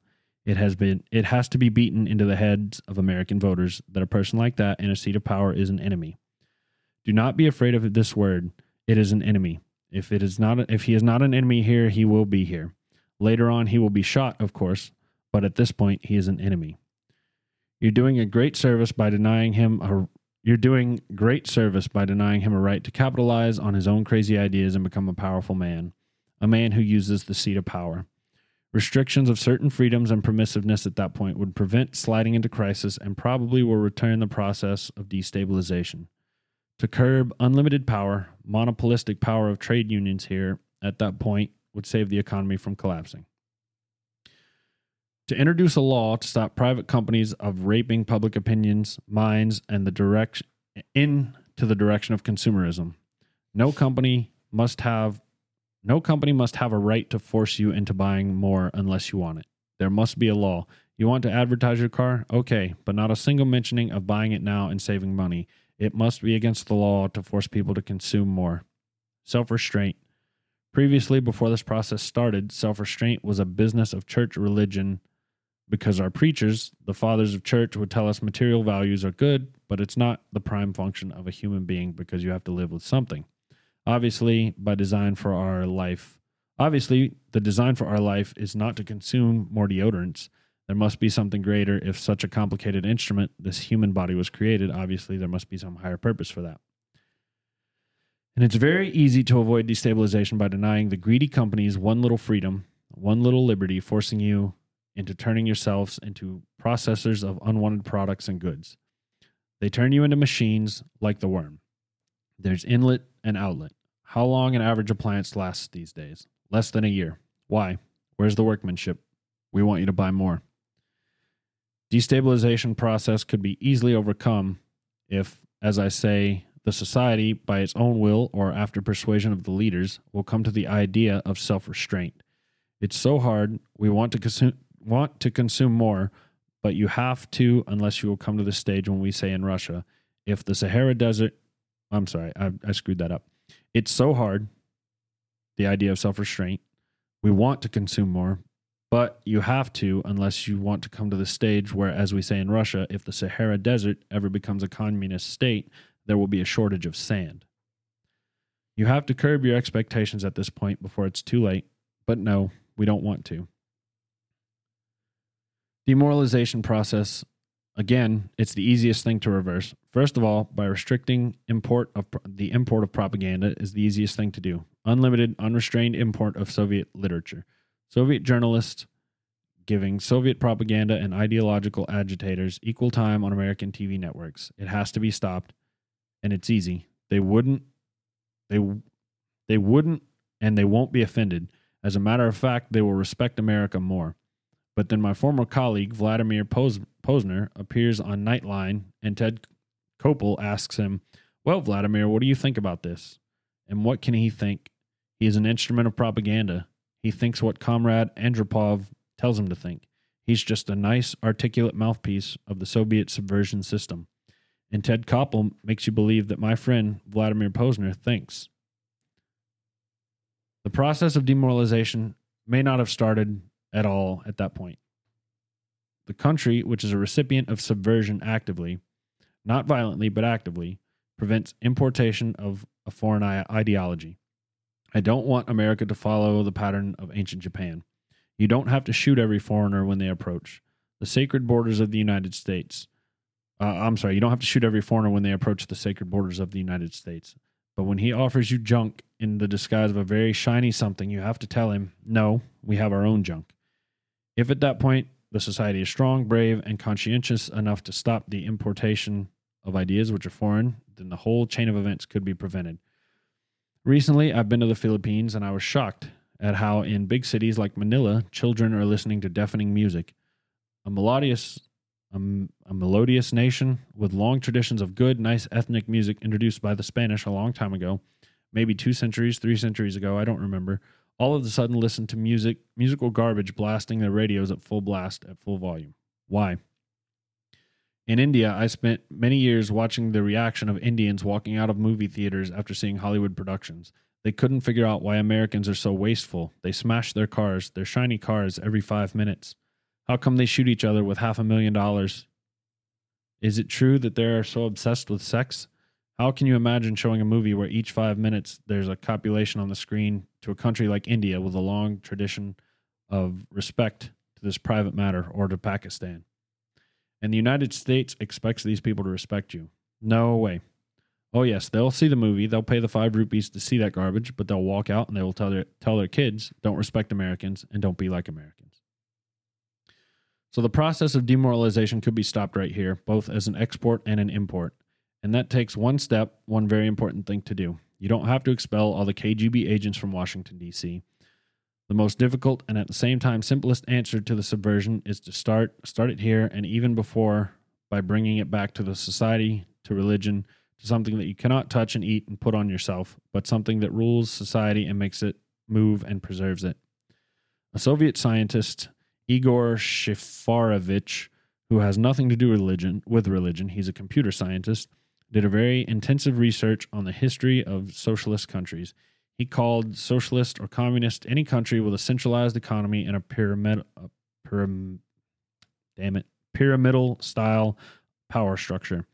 And he discovered actually, well, he didn't discover it. He just brought it to the attention of his readers that civilizations like the Mohenjo Daro in the River Indus area, like Egypt, like Mayas, Incas, and like Babylonian cultures, excuse me, collapsed and disappeared from the surface of the earth the moment they lost religion. As simple as that, they disintegrated. Nobody remembers about them anymore, well, distantly. So the ideas are moving uh, society and keeping mankind as a society of human beings. Excellent. Moral agents of God. The facts, the truth, the exact knowledge may not. All this sophisticated technology and computers will not prevent society from disintegrating and eventually dying out. Have you ever met with a person who would sacrifice his life, his freedom for the truth like that? And uh, when he says the truth like that, he has drawn two times two equals four on the Mhm. board. This is truth. I've never met a person who said, This is truth, and I'm ready to be shot to defend the truth. But millions sacrifice their, sacrifice their life, freedom, comfort, everything for things like God, like Jesus. It's an honor. Some martyrs in the Soviet, Soviet concentration camps died, and they died in peace, unlike those who shouted, Long live Stalin, knowing perfectly well that they may not live long. Something which is not material moves society and, can, and helps it survive. And the other way around, the moment we turn into two by two is four, and make it the guiding principle in our, of our life, our existence, we die. Even though this is true, and we can, and this we cannot prove, we can only feel and have faith in it. So the answer to ideological subversion, strangely enough, is very simple. You don't have to shoot people. You don't have to aim missiles, Pershings, and cruise missiles at Andropov's headquarters. You simply have to have faith and prevent subversion. In other words, just don't be a victim to subversion.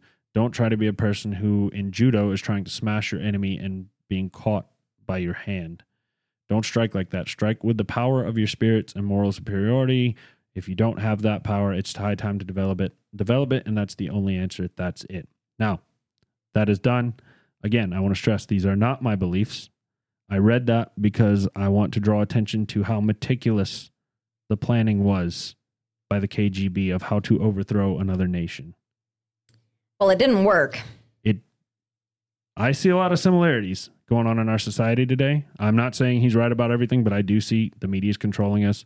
We're being pushed to buy more stuff. Look at Apple. They're making phones now so that you can't plug headphones in, so that you have to go buy new headphones. They're forcing people to do stuff like that. It's coming true. There are things in here he said that are coming true, but there are things he said in here that are terrible with regards to human rights. Ah, I think it is worth noting the subtleties and the extents that other countries, until I heard this and read this, I thought the KGB spent most of their time doing the Hollywood stuff. I didn't realize they would do stuff like this and that they even could do stuff like this. oh, So, yeah. I am not endorsing this in any means. I do think there are, it does have points, especially for something that's written in 1983 that have come true. But I think there are other points that are explicitly wrong and have not come, you know, come true. Um, with that being said, though, everybody form your own opinion. Don't hold again. Don't shoot the messenger think about how deeply other people think or other countries think about things i guess is what i want people to take away from this Huh. Um, I have a lot of opinions and a lot of things I could say. Um, you're definitely right in that this is a polarizing, yes i knew it would be polarizing topic. Um, uh, it's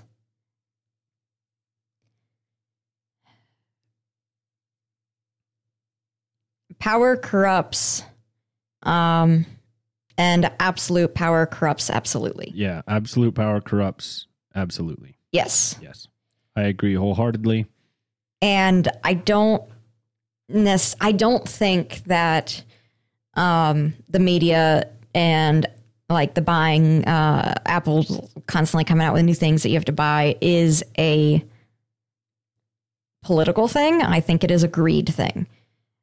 I well that's what he refers to as greed. He says greed essentially what he says is greed distracts you from learning arming yourself with knowledge essentially is what the point he was making there in the middle at least the way i took it. And i've been saying forever that i don't trust the media. I don't either side i don't trust these big corporations. I don't i i mean I haven't bought a new smartphone in years. I want to get rid of my smartphone, but unfortunately, in the society we live in, you really kind of can't have one, you know? Um, I mean, you guys know me. I want to move off the grid and not be a part of this. I really don't like where I see our society heading. And I think he makes some good points about it. I think he makes some, again, some terrible points, but some good points too. God, I think the best time I see more and more uh, strife amongst us, amongst um, Americans. I'm gonna I'm gonna choose the term Americans and even humans. Um, and truth be told, if I wanted to, if I had a problem with, let's say, a set of twins, Mhm. I had a problem. I wanted to fuck these twins up. The best time to attack is when they're fighting themselves and they don't see me coming. I think there's a lot of stuff like that going on in our society nowadays where um I'm not going to say trivial things, but there's a lot of a lot of disagreement happening and we're not a united country and that makes us weak in my opinion. I would agree on that point. Um, but at the same time, I would say the what people are fighting about and what they're fighting for is not trivial. I I agree wholeheartedly. It's not trivial. Doesn't matter if the two twins are fighting over which one of them shot their dead mother or if they're fighting over a candy bar. My moment to attack is when they're fighting each other. Does that make sense? Yeah. It doesn't matter the issue they're fighting over, which is, uh, guys, I'll be the first one to tell you. I am a pessimist. And let me switch this back over. So I tend to have a negative viewpoint on the future in general. So Mm. I try to be the opposite. I try to think that everything's getting better. Everything's going to be okay. you know, that's why we balance each other out into one Yes. idiot. So, with that being said, just because we're running, we're pushing almost two hours here. Oh, Jesus. Okay. I knew this was going to be a little bit of a long episode, even though I only had two pages worth. Um, I encourage everybody to go form your own opinion. You know, Definitely. form your own Um, opinion. If you want to read this, you know where you can find it. I said it earlier. There's an interview on here where someone uh, conducts an interview with him. I think he makes some good points. I think he makes some bad points. It's, you know, it, it, it's more to explain to you how subtle other countries can be at trying to attack our country.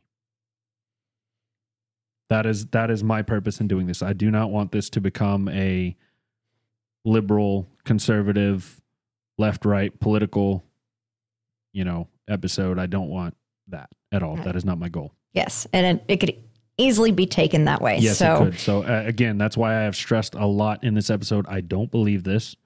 I don't. That's not my purpose. I didn't say my purpose necessarily at the beginning, just because of the structure of the episodes. Mhm. But I want to make that very clear. That is not my purpose. I want to show you the subtleties. subtleties, the extremities, the ways in which I consider myself an average Joe. So average Joes wouldn't think that other countries would go about harming our country. So that makes me question what's going on today. Behind closed doors in other countries, in our country, with our own government, even. And at the, oh, excuse me, at the risk of sounding like a conspiracy theorist. Oh my God. Question everything. Seriously, don't question whether the earth is flat, uh, round or flat. That's stupid nonsense. But question if you read a news article, can I find this somewhere else? Is this repeated? Do I get two different stories? Do I get five different stories if I go to five? You know, question stuff like that. Form your own opinions. Yeah. Yeah. That's the point I want people to take away from this. Look And- into scientific sources, actual sources, not yes. not Joe that you went to high school with that now is Yeah. a lawnmower. And yeah, don't don't use Facebook for a source. I'll call it out. Facebook, Twitter, any social media. I'm the biggest anti-social media person out there. I think it's one step forward, two steps back. You guys can tell because I'm we so don't do anything. at social media. um, but I definitely think there's there are lessons to be learned from this, and there are um there are lessons to be learned on what other countries do and what we should not be doing as well.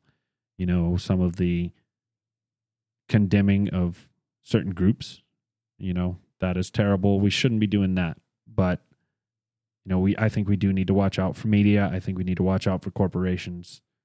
They influence, I mean I forget, I think it was Wozniak or Steve Jobs or one of the big wigs at Microsoft came out and just flat out said they don't let their teenager have a social media profile or anything like that because they um, I'm sorry, maybe it was one of the social media uh, like the guy that started Twitter or Facebook or something. I don't remember. Uh, look it up. I'll I'll look it up and post a link maybe. But they wouldn't let their teenage child have it because they knew it was designed to be addicting. Yeah. So I just want to make that point.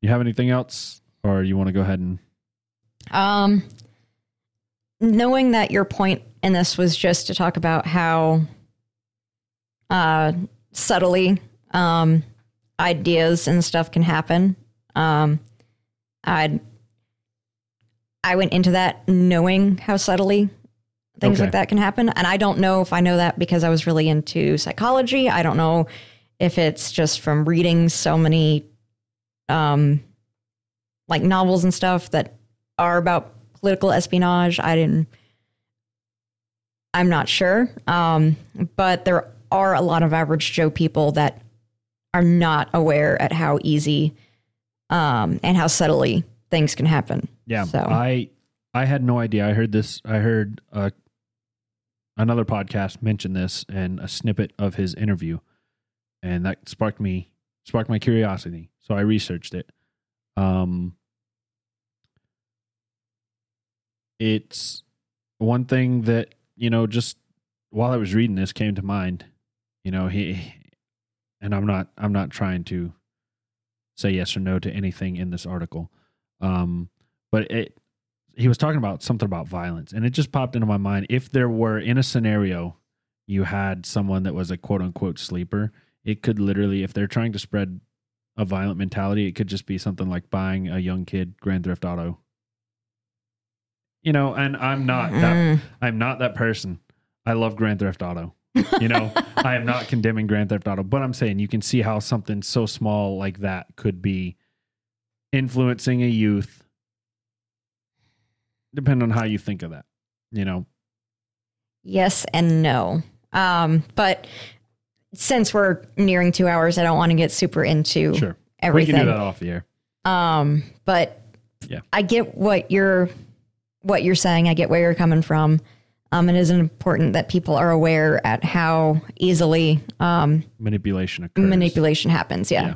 Maybe I know that because I'm a Slytherin and I manipulate yeah, I know how to manipulate to get what I want. yeah um Um, i i'm bad at manipulation so i get manipulated so this was all news to me i was blown away and i was like people will go to this lengths and do these very subtle things and will people just won't see it and i think more people are average joes like probably. me. so i wanted to get it out there and make some awareness but All right. on that note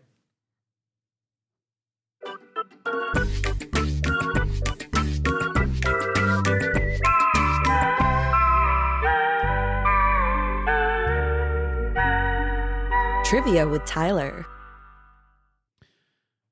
on a happier note, the first donut machine was made in 1920 to meet the demand for donuts as a breakfast food item following World War One. Adolf Levitt, a Jewish refugee who came to America fleeing Tsarist Russia, designed the machine and began selling fried donuts from his Harlem bakery in New York City. Yum. So- Um, on that note, we're just going to jump right in.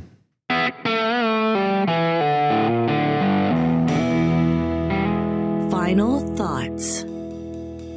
Um, this is a whiskey that I did dip into again. I have a DD, so I wasn't worried about um, feeling it. I saw that. And I was like, oh my God, my topic's making Megan hit the bottle. Oh, there were definitely some points during your topic I where I was like, I'm gonna.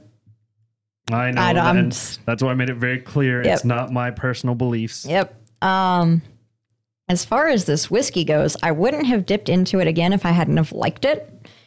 Um, I did try a drop of water in it. Um, and what I noticed when I added the water is the initial sweetness comes on stronger, but then the pickly brininess is also stronger there at the end. So it kind of takes away the mid uh, smoothment, sm- smoothness to me. Wow. I just did that and it's, um, wow. Very, I get the saltiness Mm-hmm. um, towards the end. And That front- brine. I didn't get any, no sweetness. I got straight pickly rye flavor. I, I I get the sweetness very tip of my tongue, but it qu- quickly goes into um, the pickle, and it's definitely a salty, pickly flavor. Yep. Well, So- that, I like that too. Yeah, yeah. I actually am like, well, maybe maybe this would be one that I would enjoy drinking with ice cubes that will melt it and make it more pickly. Um, uh, yeah. Cause you, you like, you're a pickle person. I love pickles. Yeah. Um, All right. So what would you like? What are you going to rate this one? Uh, Jefferson's Ocean. I think this is a win. Um, this is something that I I do actively want to go out and get. Not that I drink enough, so I'm sure I, I'm sure I have to get rid of drink some of the whiskeys I currently have sitting around before I am allowed to go and get uh, Jefferson's Ocean. Just to butt in here for one second, I'm trying to get this where you guys can see it without the glare. This is a uh, 375 milliliter. It's a half fifth, and it was about forty-five dollars. The full fifth is about ninety. You might be able to get it on sale cheaper than that. Lord, Just a reference. Lord, yeah, this would be one I want. Uh, at price point, me personally, I'm not going to drink it often because that's a big price point. Um, but it seems like all my favorite whiskeys are the fucking expensive ones. No shit. um, This is an eight. I like it. It's not earth shattering, but I like it a lot. Since we're low on time, we've just hit the two minute mark. I'm gonna make it short and sweet. Two hour What I say? minute. The two hour mark. Sorry, check it. I'm gonna make this short and sweet. Um, there's an eight for me as well. All right. I liked it when I had it the first time. I liked it again today. All right. So, on that note, um, just want to remind everybody: do your own research, form your own opinions. Don't be told what to think. Um, go vote starting next weekend on our eight whiskeys that you want to see us blind taste test on the year end podcast, which I believe will come out on the year ender will be oh the day after Christmas. Oh, Merry Christmas. yay! Merry Christmas. A couple months out. Yep. So, all right, guys. Until then, Awesome. we will see y'all next Thank you week. so much. Have a good week. We love you. Don't drink and drive. And cheers.